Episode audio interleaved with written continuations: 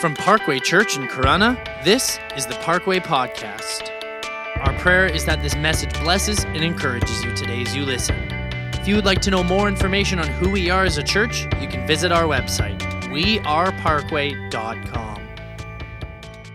Well, we're in uh, week four of our series called Seven, which is a study of Jesus' words to the seven churches of Revelation. So we're in the book of Revelation. You have a Bible, turn there physical Bible or a, a digital one, uh, turn to chapter 2 of Revelation. When we think of the word revelation, we tend to think of the complete destruction of the world. We think of day of judgment, and that's because the word revelation comes from the word apocalyptus in the Greek, apocalyptus. And if you were to Google what apocalypse means, you Googled the definition, apocalypse, you would literally get the complete destruction of the world. And that's where our 21st century brain goes. But that is not what the writer, John, and the book of Revelation, the time it was written, that Greek word means. That Greek word simply means an unveiling or to reveal. And so, what Jesus is doing in this book is he's, he's pulling back the curtain, he's lifting the cover and showing the churches and showing us what's there that they can't see, what's happening behind the scenes. And if we're going to understand this book, as a whole. We're only looking at the first three chapters, but if we're really going to understand Revelation as a whole, we need to keep that in mind. And it's important for us today in the here and now to keep in mind that there are things happening behind the scenes that we cannot see with our natural eyes. That there exists beyond what we see in day in and day out, um, things in the unseen realm that God is orchestrating and the enemy is fighting against, and there's a battle that's going on. We'll talk a little bit about that. And we need to keep that in mind as we navigate. So, this is uh, this is uh, John here. John is on the island of Patmos. He's been exiled to the island of Patmos for living for Jesus. Imagine living in a world where your faith in Christ was against the law. Well, in some places that's true, thankfully, not where we exist and we live, but this was for John, and he was exiled to the island of Patmos. And he's writing this letter as he's has been dictated to him and revealed to him by Jesus. And the first thing that John sees in this letter is Jesus standing in all of his glory in the middle of the seven churches. So, John's on this island, and he's a pastor and he's a, an apostle, and he's been um, leading these churches and facilitating and ministering to these churches. And now he's far away from them, 40 miles away. They're on the mainland, but Jesus reveals to John he's with them. I kind of get this image in my head when I think about that of like the elementary school teacher. You know, kids would go out at recess time. Remember recess time? It was the best part of school. I got some I got some crazy vivid memories of recess time when I was a kid. Like some really good ones and some really really bad ones. Like everything happened at recess time, but the teachers would, would walk out on the, you know, for me it was, a, you know, it was a field. They would walk among the students. They would watch over the students for the most part while they're out at recess. And when they would come back in and they'd sit down at the desk, the teacher would walk among the desks to monitor the students. And that's kind of what Jesus is doing in the middle of the church. He's, he's watching over them, but he's also monitoring them. And he stands in the middle of these churches and he writes this, these messages to these churches, these prophetic words to, for John to give to the churches. And he first addresses as Ephesus, we looked at that a couple weeks ago, then Smyrna, and now he addresses Pergamum. And what we're asking ourselves is what is he saying to this church? And then what is he saying to us? And that's really a good thing on when you're reading scripture anywhere, any book, any Old Testament, New Testament. What is the author communicating to the people he's communicating to? And then turn, what does that mean for, for me and for us today? So, Revelation chapter 2, we're going to start at verse 12 all the way to 17. It goes like this To the angel of the church in Pergamum, write, These are the words of him who has the sharp, double edged sword. I know where you live where Satan has his throne. Yet you remain true to my name. You did not renounce your faith in me, not even in the days of Antipas, my faithful witness, who was put to death in your city where Satan lives. Nevertheless, I have a few things against you. There are some among you who hold to the teaching of Balaam, who taught Balak to entice the Israelites to sin so that they ate food sacrificed to idols and committed sexual immorality. Likewise, you also you also have those who hold to the teaching of the Nicolaitans. Repent, therefore.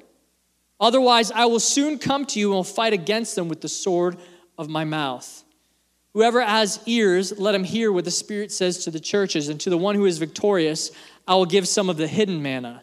I'll also give that person a white stone with a new name written on it, known only to the one who re- receives it.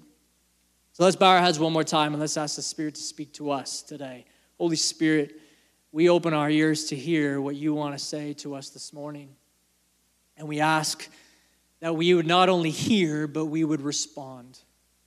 Lord, I, I think often of, of sermons and church and services where we can express, I can express, the, the preacher can share one thing, but Lord, you can speak to each and every individual as individuals, to circumstances in each of our lives that are in complete, uh, complete differences, Lord, and, and, and specific to our situations. And so speak this morning as only you can speak. I pray that you'd encourage, Lord, and I pray that you would reveal stuff to us that maybe we need to repent of and turn from, God. Help us to see the things you want us to see this morning. We submit ourselves to your word in Jesus' name.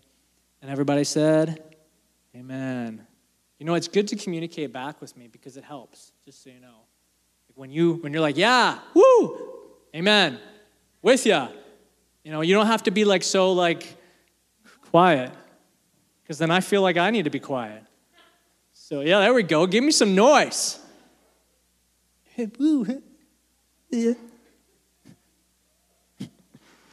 Pergamum, Pergamum was a cultural and administrative uh, center in Asia Minor. It was rich and powerful, and it sat on top of a rock, a citadel hill. We're going to show you an image here this, this morning.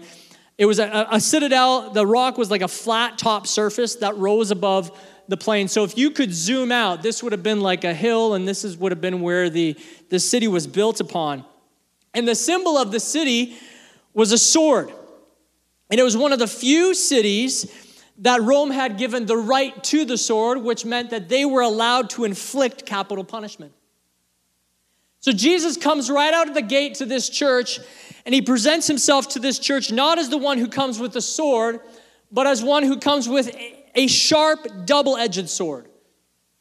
Keep in mind that each message to each church begins with a description of Jesus in the vision from chapter 1, which was a reference to who Jesus was. If you went back to chapter 1, we read it a few weeks back, it would have been, it's a description of who Jesus is, but also has meaning for the city and for the church. And so in chapter 1, Jesus is described as having a sharp, double edged sword come out of his mouth. A sharp, double edged sword in that time was was better and more powerful than a regular sword because it had two edges. So it could move quicker and it could cut uh, more quickly. And this was a challenge to this city, Pergamum, and to this church because they were in a fierce battle. They were in a fierce battle, one that wasn't fought with soldiers on fields and with armies, but one that existed in the mind and was fought with ideas. Someone once remarked that the most powerful thing in the world is an idea. You remember uh, the movie, there's a movie by Christopher Nolan um, years back called Inception. It's a good movie, a little messes with your brain if you ever watch it. And in the movie, ideas are placed into the subconscious mind of someone while they're sleeping so that they believe when they wake up that they come up with the idea themselves. And that idea would grow and the person would act upon it, changing the outcome of the story. And the main character, Dom Cobb, makes the claim, and I think it's true of life. I believe it's true of life. He says this once an idea has taken hold of the brain, it's almost impossible to eradicate. Once an idea has, has taken root within your mind, it's almost impossible to remove. And he continued, he said, Ideas are like a virus. They're resilient, highly contagious, and even the smallest seed of an idea can grow. It can grow to define or destroy you. And if we're if we're honest and we look around our history, ideas shape the world. What I think about the world, what I think about myself, and what I think about God shape how I live every single day. So, no other battle is more important, is more impactful, is more deadly to any person, culture, nation, follower of Jesus than the battle that exists in the mind. And the outcome of every other battle that we face hinders on this battle. And so this church was in a battle on two fronts and fought this battle on two fronts. The first was ideas that conflicted with God's revelation in Jesus from the outside, from the world. So we're talking about what they would believe and say about the scriptures and Jesus. And ideas that conflicted. The second one was ideas that conflicted with God's revelation in Jesus from inside the church. So they were under overt attack from the world, from the outside, from city, from culture, from society, and covert attack on the inside. They, and they were doing well at resisting the first front. They were doing well at resisting the first attack, but they were losing ground on the second. They were standing firm against the pressure of the city that would lure them into their ideas, but they were, they were either unaware or they were tolerant of pressure that was coming from within the body. And this can be very true of you and me as followers of Christ. Most followers of Jesus are able to spot and resist ideas that are blatantly contrary to God's will. But it's ideas that come to us wrapped up in religious language that are more difficult to, to spot and resist. And this is why it's, it's harder to be a faithful disciple of Jesus in a culture like ours than it is in a nation that militantly opposes Christ. I think more of us would actually follow Christ better, more faithfully, if we lived in a nation where worshiping Jesus was illegal. Because it's clear, it's black and white. Than we do in ours because our, our nation, our society tends to be a little bit more gray. We have a lot of gray area and we have you know a pseudo christian judeo values in our in our country and so things are kind of hard to to spot and discern so let's take a little bit deeper of this jesus says to this church in verse 13 he says, I know where you live, where Satan has its throne. So I want to throw up that next picture. Pergamum was built on this rock, right? On the Citadel Hill. So if you were to zoom out, you would see this, this city almost looked like it was sitting on a throne. There was, it was a flat top surface where a city was built upon and a plain below the city. And you have to imagine it looked a little bit like a throne. And so Jesus calls this Satan's throne.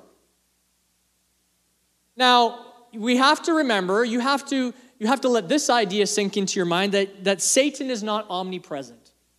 Satan cannot exist everywhere at all time. God can. God is om- omnipresent. He can be here and he can be over there and he can be in another country. Satan cannot.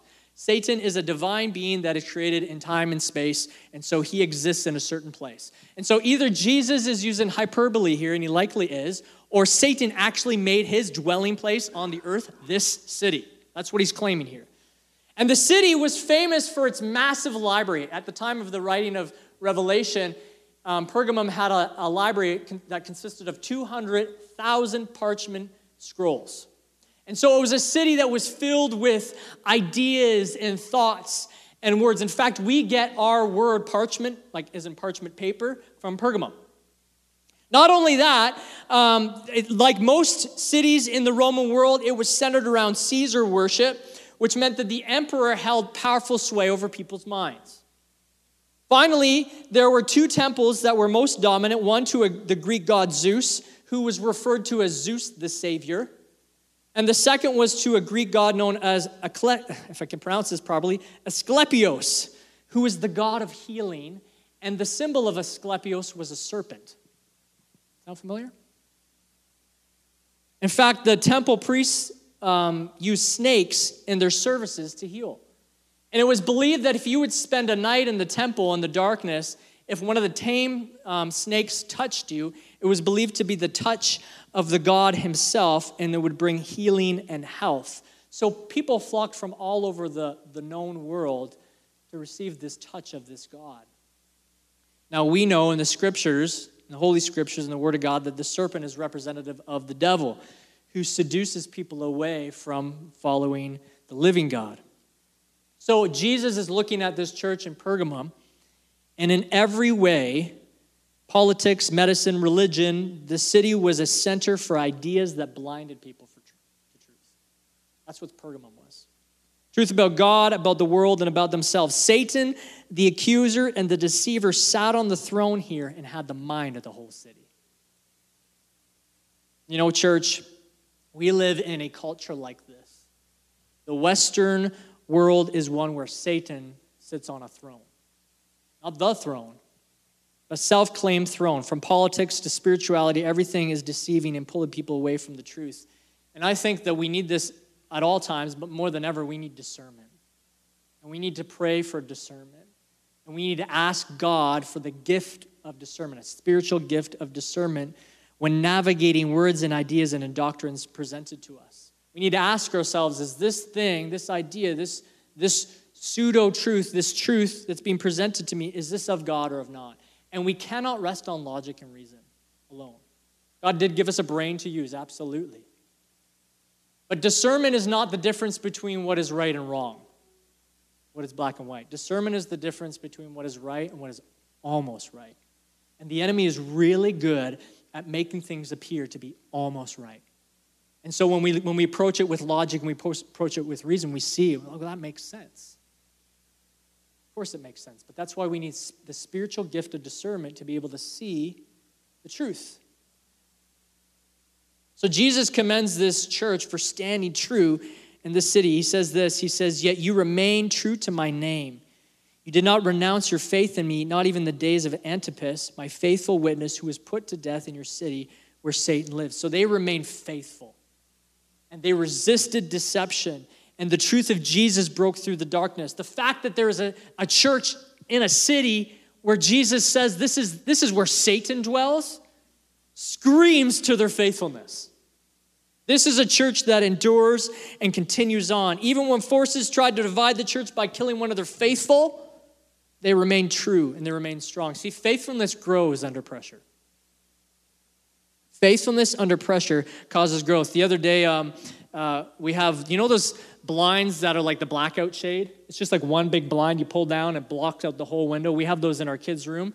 And just before we were putting our little baby girl to sleep, it fell off, and one of the anchors had come loose. And and you know, for our kids are used to like sleeping in pitch black. Any any ounce of light that's going to appear isn't going to isn't going to work for us because then we're awake and they're awake and nobody's happy. You know, and everyone's just angry. And yes, you're crying and you're upset, and I'm crying and I'm upset. We're all just tired. And so I'm like desperate. I'm like, how am I going to get this blind back up? And I didn't have anything to fix it necessarily. I had one little anchor. You know those anchors that you you hammer into the wall, and then you kind of screw a little bit, and on the inside of the drywall, it kind of there's like flanges or brackets that bracket out, and so it kind of locks itself in the drywall. You know what I'm talking about? Maybe you do, maybe you don't, but for whatever reason, it didn't work. It didn't want to do what it was supposed to do. And so as I was hammering it in, it kept just going deeper and deeper until it fell into the, to the cavity of wall. And it reminded me of this saying that someone once said. They said, trying to stamp out the gospel is like hammering a nail. The deeper and harder you hit it, sorry, the harder you hit it, the deeper it goes. And if you can remain faithful to your faith and devotion to Jesus and to the truth under your pressure, your faith and devotion will become stronger and stronger more resilient.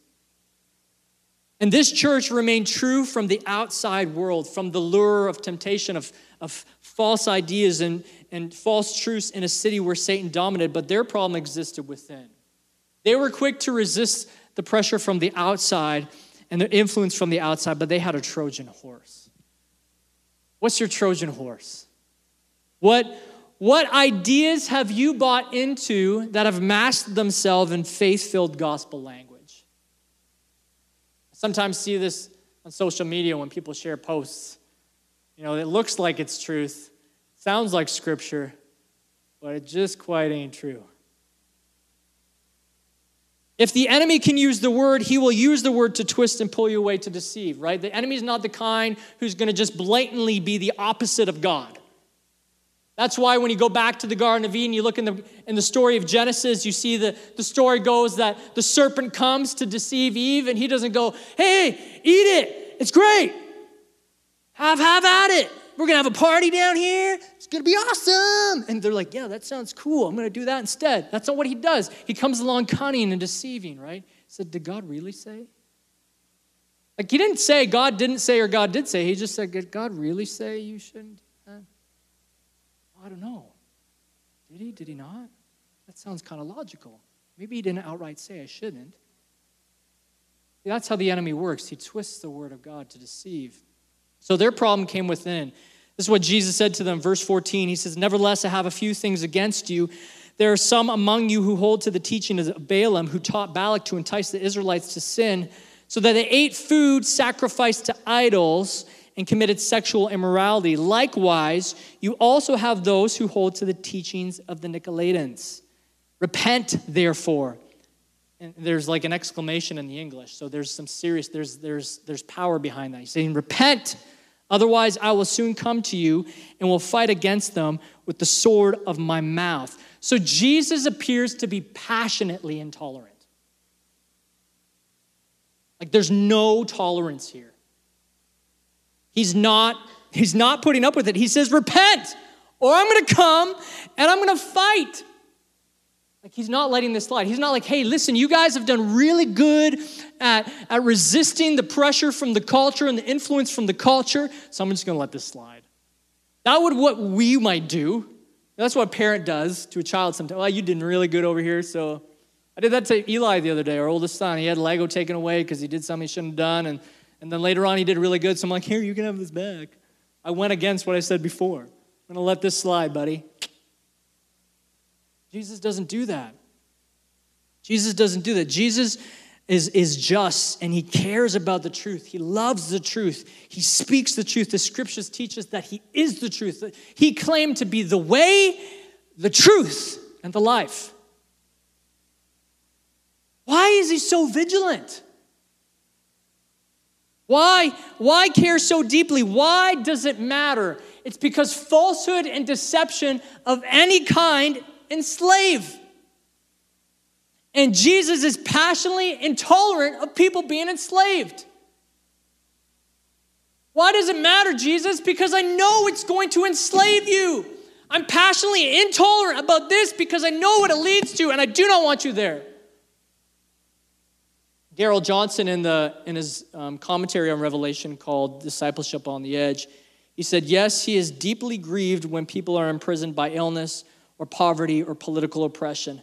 But what grieves him, Jesus, the most is people who are imprisoned by false ideas, false presuppositions about the world, ourselves, and God, especially false ideas being taught and perpetuated in his name.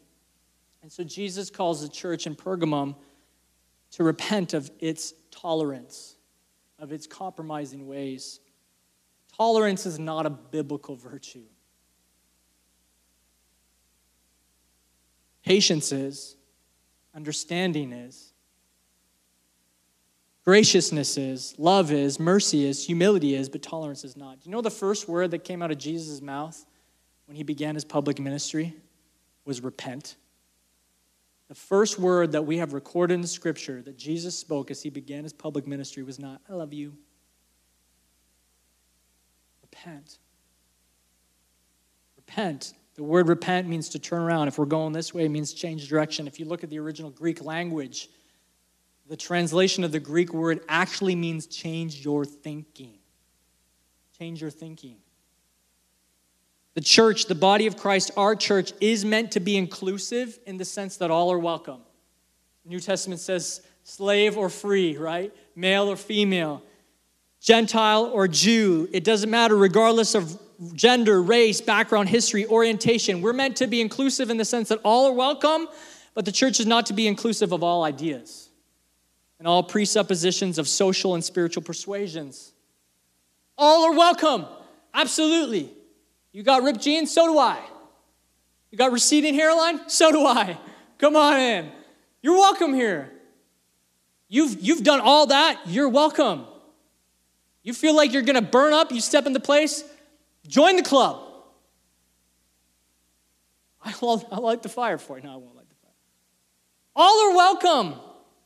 But then Jesus, the head of the church, remember, he's the head of the church, the truth. He calls you to repent and to change our minds and to submit our thinking to him. And that's why Paul says in Romans, I've mentioned this over the past few weeks, he says, Do not conform to the pattern of this age, but what? Be transformed by the renewing of your mind. Repent. Change your thinking. And submit your thinking, your thoughts, your words, your ideas about life and all things to Christ. Jesus is so intolerant of false ideas influencing his church because any form of falsehood makes for bondage. It, it blinds us and binds us to sin, and sin separates us from him. And so it's important, you know, for you and I to ask ourselves what, what ideas about Jesus and about faith and about theology and about the way of Christ have I bought into that may be false? Have I? Lord, have I bought into something? Have I believed something about you that is not true? Your word. Don't build a theology from Facebook. That is not the book that you need to learn theology from. I know there's lots of nice posts that says share this, and if you don't share this, Jesus is not going to come to you at night and wish you well. I'm like, oh, this sounds good. Oh, no. Share this and you'll be blessed. Bologna, Cheese. A sandwich. That's what that is. I digress. The two ideas influencing the church were the teachings of Balaam, the teachings of the Nicolaitans, and they mean the same, they mean the same thing, but one is in Hebrew and one is in Greek. And basically, the translations for those, those names, those words, are conquering Lord. And so, what those teachings are trying to do is conquer the minds of the people. And the main two teachings was that it was okay to eat food sacrificed to idols and to have sex outside of the bonds of the marriage covenant. And these were two major issues that were, that were impacting the church, the first century church. In fact, Paul addressed it on a number of occasions, specifically to the Corinth church. So, first is that people in that day, what they would do is they would bring an animal to the temple of their favorite god or their god of choice. And part of that animal was, was burned at the altar to that god, and the other part was given back to the worshipers so they could hold a sacred feast in honor of that god. When people became followers of Jesus Christ, though, they faced a major dilemma because they still had friends and family members that were not saved. And they would invite them to, to these feasts to join them in eating from this table. So the question was should a disciple go? And if they go, should they eat and partake or should they not? What should they do? And the New Testament's response, if you look specifically at Paul's, like we, it's alluded to in Revelation, but if you if you look at Paul's description in, in, in Corinthians, the New Testament's response is that this is not a neutral act. Eating a meal in that culture um, meant so much more than it does today. And for them to hold a feast in honor of a God, it was believed that the God himself and followers of Christ believed this too. That the God itself was a guest at the table. So, in dining with and eating with the people, you were forming a bond with the God that was represented by that idol. Now we say, and this is what the Balaams and the Nicolaitans say, oh, big deal. Idols aren't real, food is just food. And that's true. Idols are just made of wood or stone or whatever it was crafted of. And the food is just food. And if the food was sold at a market later on, it would be no big deal because the food is just food. But when you eat at the table in honor of the God, there's something spiritual happening there. This is Jesus unveiling the curtain for us. Behind the idol, Paul talks about, behind the feast, behind the act, lurks the presence and authority of unseen spiritual forces. So, by participating, the worshiper of Christ was now in worship to another deity. You know, here's what we need to understand is we are physical beings in a physical world, but we're spiritual beings in a spiritual world.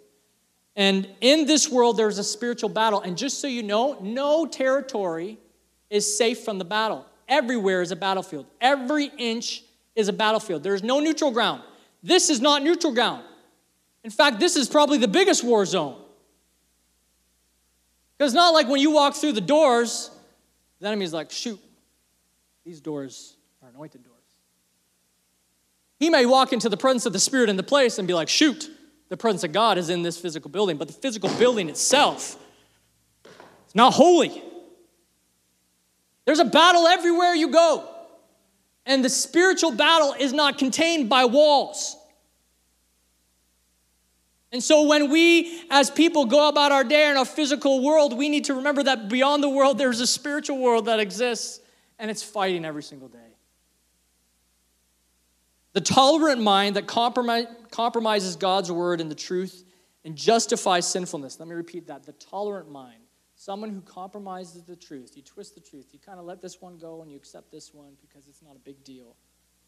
Justifies sinfulness. That person dismisses the reality of the unseen realm and forces that are deceiving and pulling people away from the truth of Jesus. And that is why many of us battle sin And that is why many of us fall into temptation. We can't overcome our demons, so to speak. We're stagnant in our faith is because somewhere we've become tolerant of ideas that have deceived us. We think it's not a big deal, but behind there is a spiritual force that's working against us. And if we're going to believe this is true, don't just believe some and not all of it. If you're going to just believe some of it, get rid of it. Because the enemy's like, yeah, yeah, God loves you, and he's, yeah, you got eternity. But this isn't a big deal. Just accept this. Oh, yeah, that's not a big deal. What's a big deal? That's what they were doing. So they said, don't eat at those gatherings, but because, because behind those gods are fallen spiritual authorities and forces. The second issue was sexual immorality. The Balaams and the Nicolaitans, Nicolaitans justified sexual immorality. Jesus doesn't hate sex.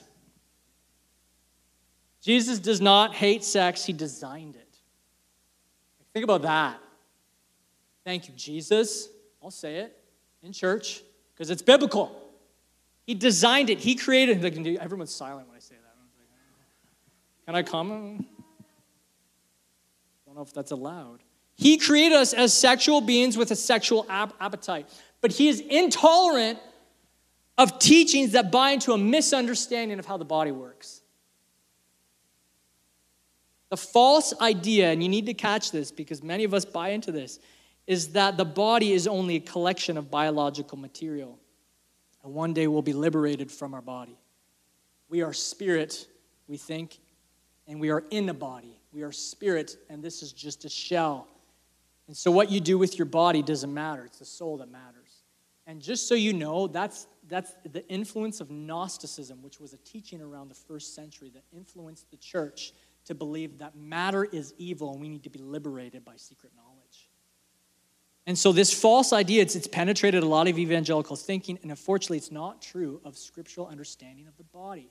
So, the New Testament's word for the body, when you hear Paul speak to the Corinthians and he says, honor God with your bodies, when he talks about being the one being united with a prostitute is one with her body, that term body is the word soma. And the soma is not only material form, it's not physical form, but the imperishable form of the personality. So the soma is the real self, it's the whole self. Human beings do not have a soma, we are a soma. Human beings do not have a body, we are a body. Our body is not just a house or prison for myself, and I need to escape it one day at the, resur- at the you know, when Jesus returns. Our body may be our outer self and our soul might be our inner self, but it's the same self. Therefore, what I do with my body, my soma, I do with me, I do to me. And this is why what follows is that there's far more than biology involved in any sex act. It's not just the exchange of fluids, but, but in there, it involves the soma, the essence of the person. And that's why the scriptures say when there is somebody has sex, the two become one. That's why Paul, when he talks about the one who unites himself with a prostitute, is one with her in body because so much more is happening. It's a spiritual thing. And the teachings of the Balaams and the teachings of the Nicolaitans, and so many in our society fail to realize this. There is nothing casual about sex. Casual sex is not casual sex. Maybe in the physical, but so much more is happening, it has deep spiritual implications. And to distort that and twist that and abuse that in any form of sexual immorality outside the covenant marriage bond between one man and one woman is to dishonor and sin against Jesus. That doesn't sound nice, Pastor Call. I know, but that's what the scripture's teaching, and that's what Jesus is talking about. And this is why he hates the teachings of the Nicolaitans and the Balaams. They failed to appreciate God's design for the body and sex. He didn't mean it to be this meaningless act, but this powerful spiritual thing that happens in bringing two people together as one. And so Jesus is intolerant of these false teachings and this deception because they enslave us. And when we buy into them, no longer are we bowing down and worshiping just Jesus, but as he claims here, we're bowing down to the throne of Satan. I don't like studying the book of Revelation anymore. So, how did this get into the church? And how did this deception come here. And it's the same way it gets into the church today. It's wrapped up in gospel language. The teaching of Balaam and the Nicolaitans, they didn't deny Jesus. They were for Jesus. The idea is that you belong to Jesus, He set you free, your sins are forgiven. How can anything hurt you? The idea was that you were baptized, you've taken communion, you worship with others. Nothing can impact your relationship with Him except, according to Jesus, false truth and deception. And it was false teachers presenting false truth, and we have that in churches today. And we have that in denominations today. We have false teaching that is wrapped up in gospel language presented to us as truth. And that's why I've said it before, and I'll say it again, is anything that's presented to you, go back to the scriptures and read them. Don't just take a verse out of context and try to apply it and say, look, go back and read this. Like, study this. Know this inside and out. I've, maybe I haven't shared this before, but I remember, um, I remember as, as a student in Bible college, my teacher was telling us about um, uh, it was a wedding or a ceremony or some sort of event he was at, and he was at a table, and sitting next to him at this table was a man who was an expert in counterfeit bills. And so they get in this conversation. They're like, he's like, so how do you, how do you know what's a counterfeit and what's not? Like, what are you looking for? And he's, he says, do you know what? He's like, I've never looked at a counterfeit bill. I study the real thing inside and out. So when there's a counterfeit, I spot it like that. And our, our teacher was applying that. We were actually studying world religions at the time. But the same applies to this. Something's presented to you in gospel faith filled language. If you knew the word, and you knew the truth, you'd spot it instantly. So when that Facebook post pops up and you're instant, you're going to go, oh, I love that, I'm going to share that, you'd be like, wait a second, there's something there. Discernment says that there's just something off about this.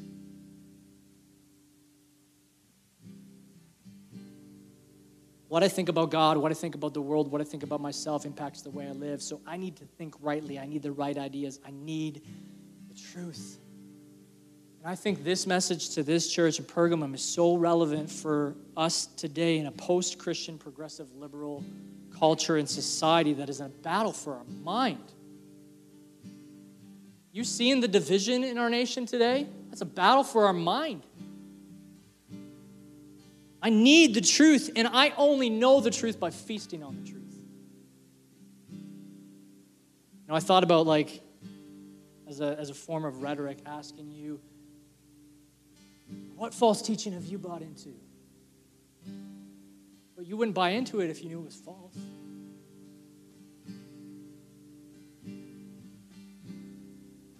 Could there be a Trojan horse in our thinking?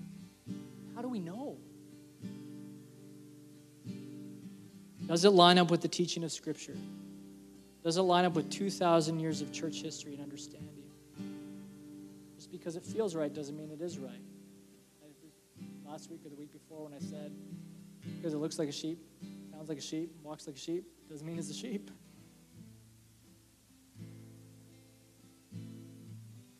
How do, how do I know what I think about God's truth is truth? Is it in line with the New Testament?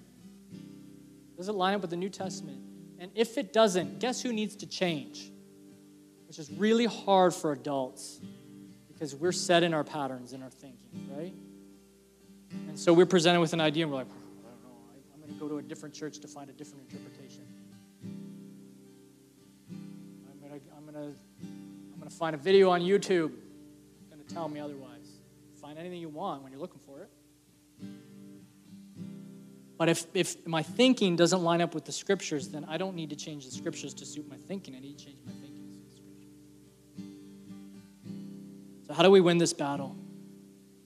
Number one, and this might be the hardest for a lot of us, is humbly acknowledge that we do not have the corner on truth.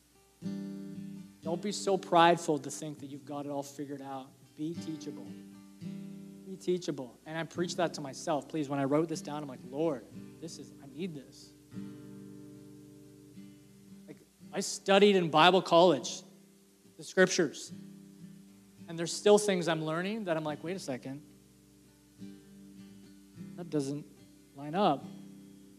So what needs to change? Me. My thinking needs to change. And I need to submit myself to this and submit and humbly acknowledge I don't have the. Number two is constantly open yourself up to the double edged sword of Jesus, which means be willing to take correction from Him. Receive it. When God's truth confronts, confronts your thinking about faith and Him, repent. Be transformed by the renewing of your mind. And number three is open your mind to be filled with the Word of God. The more you are in the Word, the more it penetrates your mind with its truth.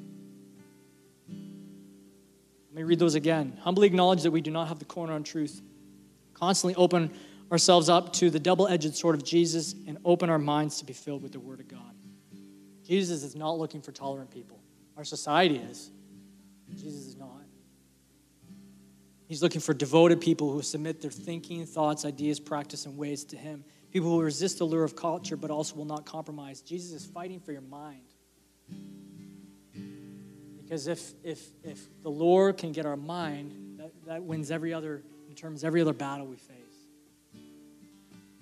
Whoever has ears, let him hear what the Spirit is saying to the church. I want you to stand.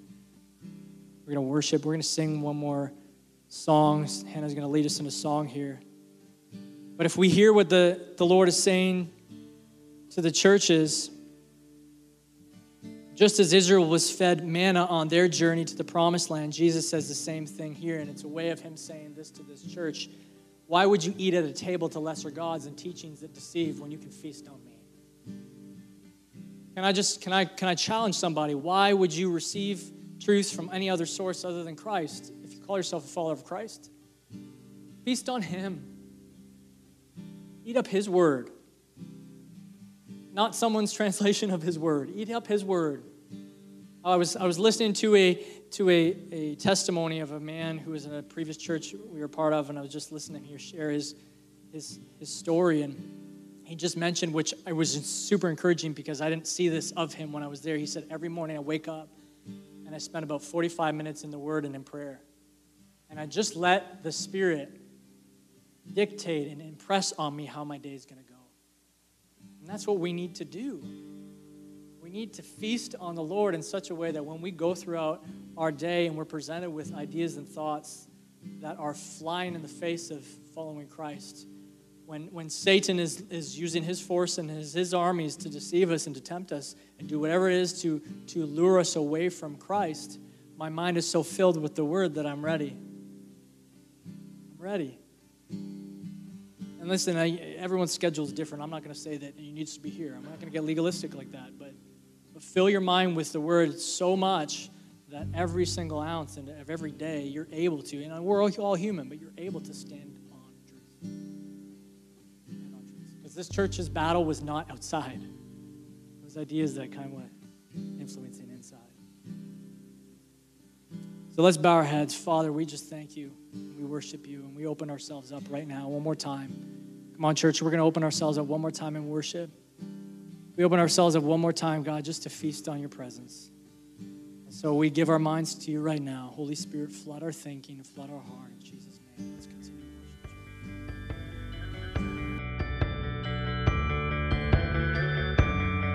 Thank you so much for listening. We hope that this message brought you closer with Jesus and gave you a better understanding of your walk with Him today. If you would like to know more about who we are as a church, you can visit our website, weareparkway.com. You can also like us on Facebook and follow us on Instagram at parkway.church.